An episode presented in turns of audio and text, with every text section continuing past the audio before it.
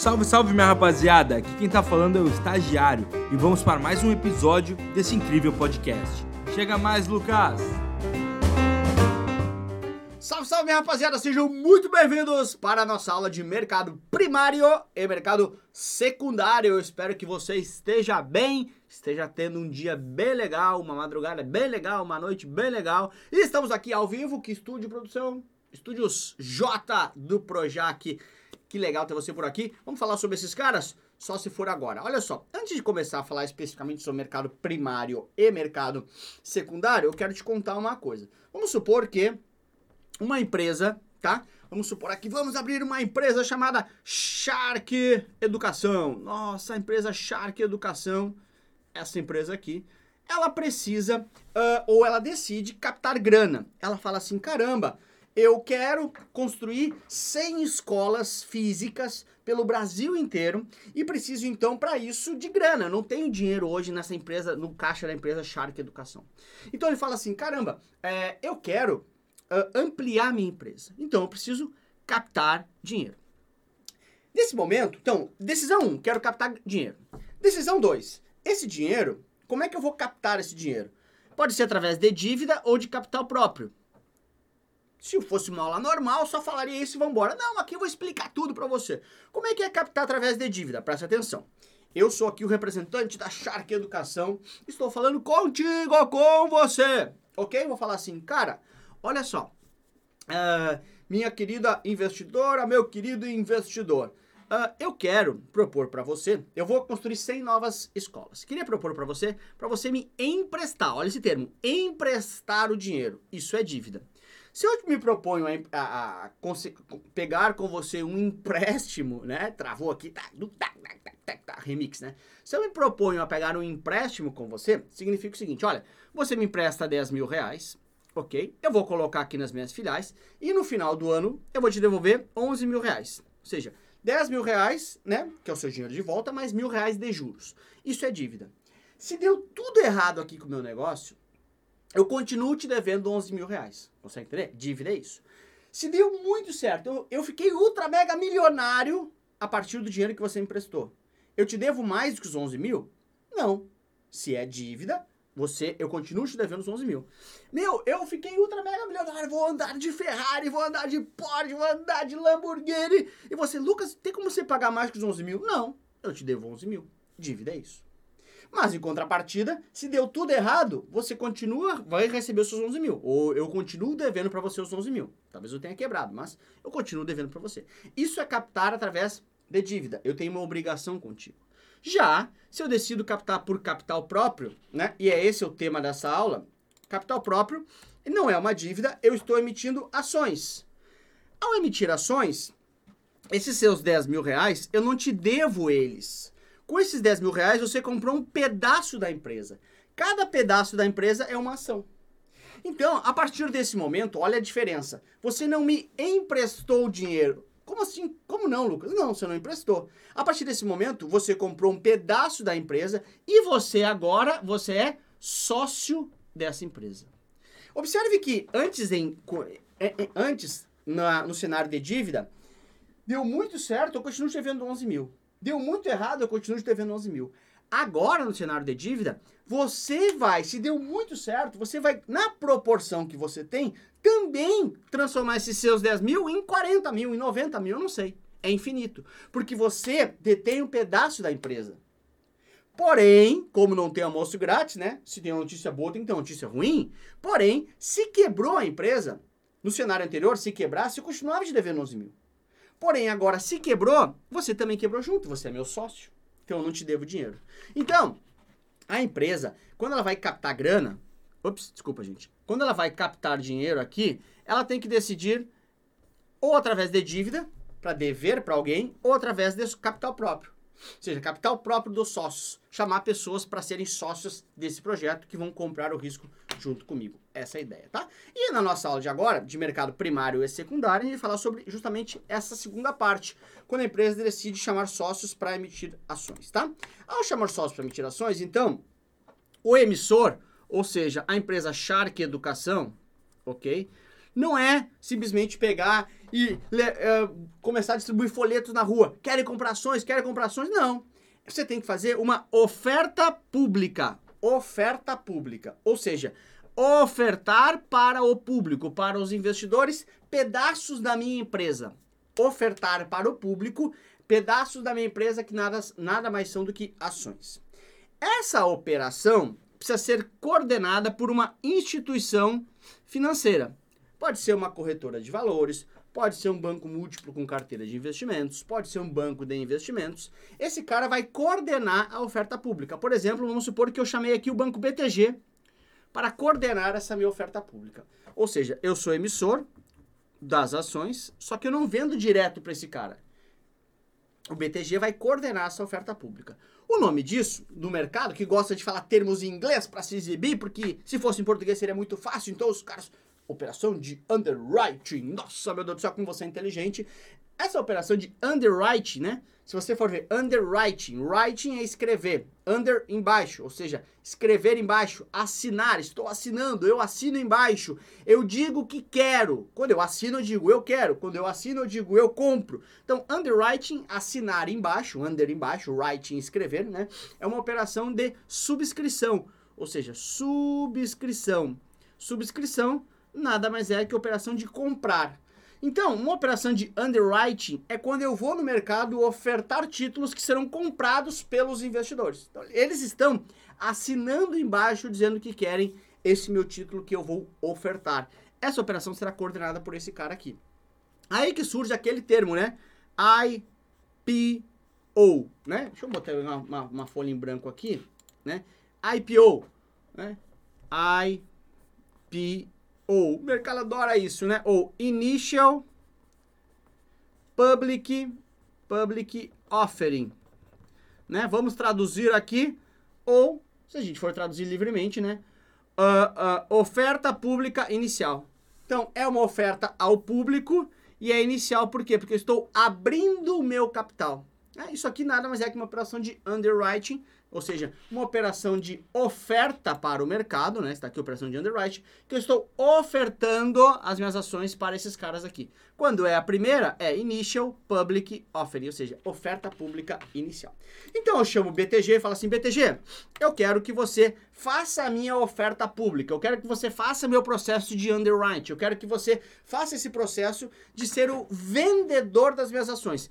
O BTG pega embaixo dos braços, do, do braço, perdão, as ações e começa a ofertar. Querem comprar ações da Shark Educação? Querem comprar ações da Shark Educação? Esse é o papel do BTG, esse é o papel do coordenador da oferta pública, tá? Para fazer isso, quando eu contrato ele, tem os tipos de oferta pública, os tipos de underwrite. Convém lembrar que isso é, olha aqui, um serviço que esse cara aqui vai prestar para mim. Então, olha só, ele pega e fala assim: Lucas, eu tenho três tipos de serviços para te oferecer: garantia firme, melhores esforços ou residual.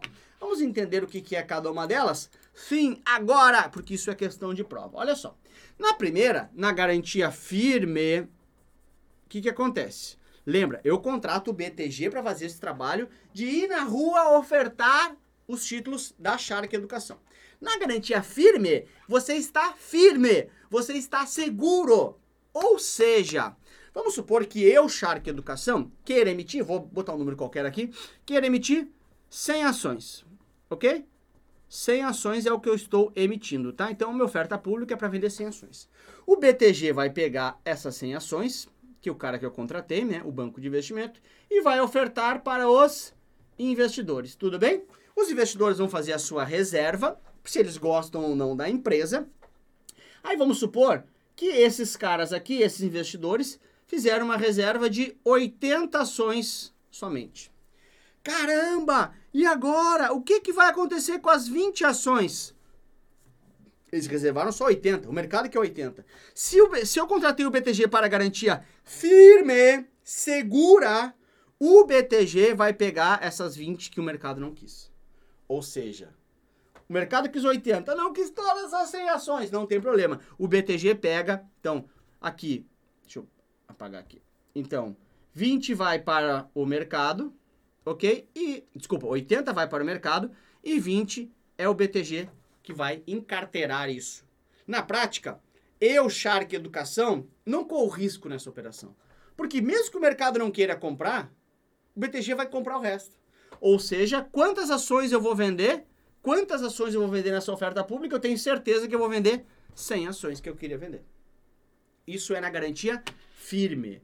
Então, se diz que na garantia firme, olha só, na garantia firme, o risco de não vender, de não colocação, não colocar todos os títulos, é da instituição financeira.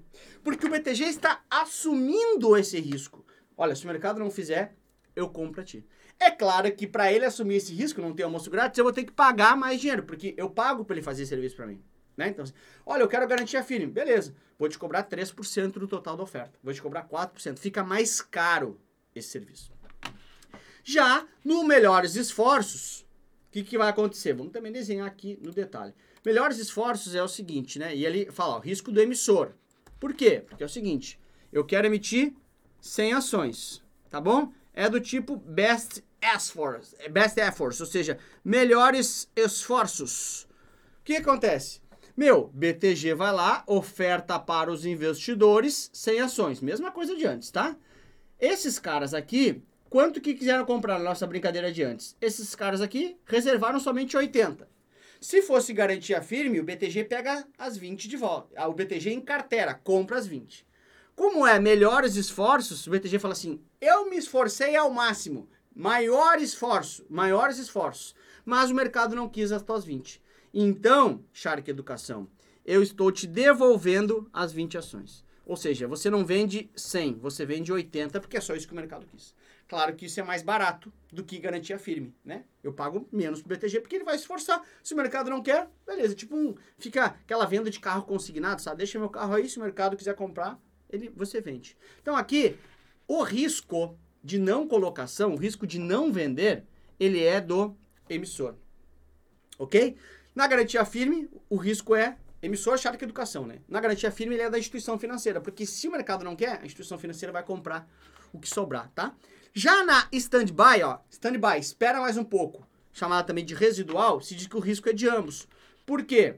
Porque é mais ou menos assim, ó. Eu vou, simpli Ops, eu vou simplificar, não é bem isso, tá? Mas só para você, para fins didáticos aqui. Se você for ver no hiper mega livro, você vai, vai ver um conceito um pouquinho diferente. Mas para sua prova eu consigo explicar esse formato que funciona, tá? Vamos lembrar. Eu queria emitir 100 ações, tá? Contratei o BTG, paguei lá para ele fazer, conforme a, a oferta pública, e o BTG foi lá no mercado, tá? O mercado, na nossa brincadeira aqui, reservou somente 80 ações, tá? Das 100, das 100 ações que eu queria. Se fosse garantia firme, o BTG pega as 20 para ele. Se for melhores esforços, o BTG me devolve as 20. Fala assim, meu, mercado não quis. No residual, ou stand-by, residual ou stand-by, ó, stand-by, espera um pouquinho. As 20 que não foi colocada nesse momento, dá um stand-by, espera um pouquinho, e aí o BTG tenta colocar isso aqui de novo num futuro próximo. Fala assim, meu, vou tentar mais para frente, tá? Mas desse resíduo, desse resíduo, eu fico só com metade, BTG. BTG fala assim, fico metade. Depende de cada contrato, tá? Mas do resíduo, eu tento daqui a seis meses vender de novo, por um preço que for, ok? E desse resíduo, eu fico com metade. Tem contratos que ficam 30%, tem contratos que ficam 40% do resíduo. Mas o ponto é que eu tô rachando o risco contigo, ok? Então, residual, stand-by, espera um pouquinho, ok? E do resíduo, eu coloco de novo daqui a seis meses, tento vender daqui a seis meses.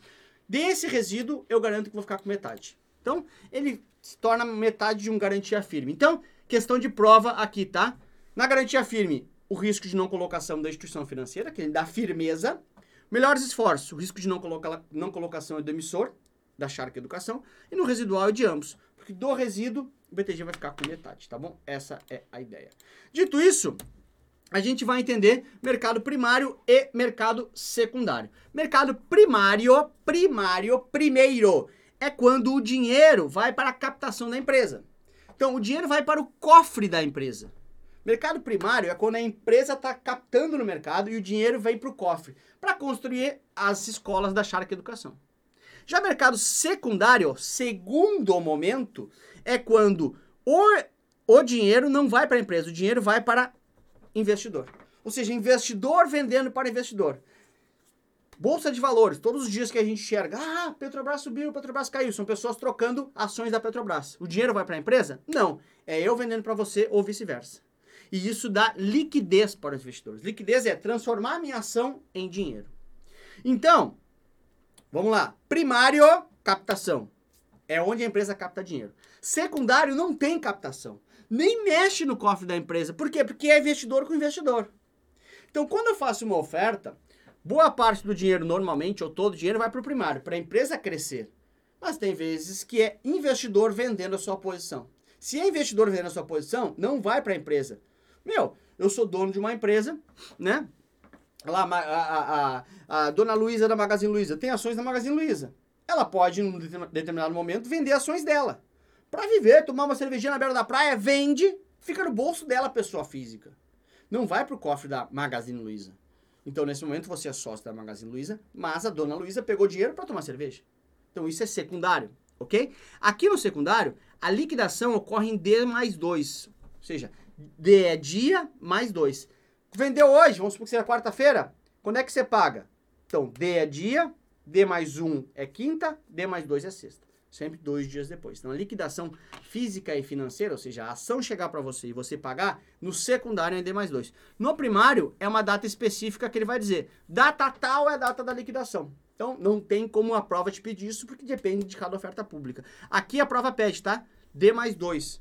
Se comprei hoje, pagou hoje? Não, paga daqui a dois dias. D é o dia de hoje, mais dois. Então, repetir. Comprei na terça. D mais um é quarta. D mais dois é quinta-feira, tá? Então, essa é a ideia de mercado primário e mercado secundário. Aí, como sempre, um caso vida real aqui, né? Uma notícia mais bem, bem mais velha, mas enfim, foi que eu consegui ficar mais claro e falar assim, assim, eu sempre gosto de trazer alguma coisa que vocês consigam enxergar, né? Então, Smart Fit de academias, vamos malhar, gurizada! É a primeira rede fitness a estrear na B3, que é a Bolsa de Valores do Brasil, né? E ele fala assim, após fazer o seu IPO, oferta pública inicial, olha que eu expliquei para vocês, Initial Public Offering, a rede de academias Smart Fit, uma das mais populares do segmento, vai estrear na Bolsa de Valores nessa quarta-feira com código SMFT3. Se você comprar, você é dono dessa academia aqui. Em sua oferta pública inicial, a companhia levantou 2,3 bi com ações negociadas 23. Uh, 23 reais cada. A companhia emitiu 100 milhões de ações ordinárias, segmento novo mercado. A oferta foi 100% primária, ou seja, 100% do dinheiro foi para o caixa da empresa. Para a empresa construir mais academias, tá? 100% primária, às vezes pode ter secundária quando o sócio pega o dinheiro e vai tomar uma cervejinha, tá? Vamos lá, questão de prova então. Com relação ao mercado primário, analise a assinale a alternativa correta. Letra A. É onde são uh, emitidas ações novas, sim, e os recursos são captados, são canalizados por os acionistas? Não. Quando vai para o acionista é secundário. Obrigado, até a próxima. É onde ocorre liquidez dos valores imobiliários. Não, liquidez, onde eu transformo ativo em dinheiro, é no secundário. Tá fora. 3. É o tipo de mercado onde as empresas emitem novos títulos para captação de recursos e posterior investimentos em projetos. Perfeito.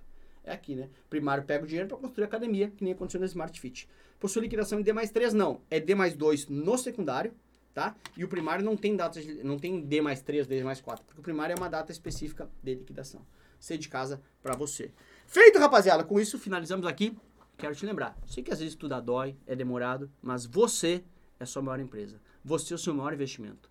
Se você não investe em você, como é que você quer que invistam em você? O banco não me promove, a corretora não me promove, a cooperativa não me promove. Nem você se esforça para ser promovido. Você é a sua maior empresa. Subir a montanha dolorido, mas a vista aqui de cima é demais. Vai valer a pena e eu estou com vocês. Beijo, até a próxima. Fui! Espero que vocês tenham gostado da aula de hoje. Não se esqueça de nos seguir nas redes sociais. Tchau, tchau, tubarões!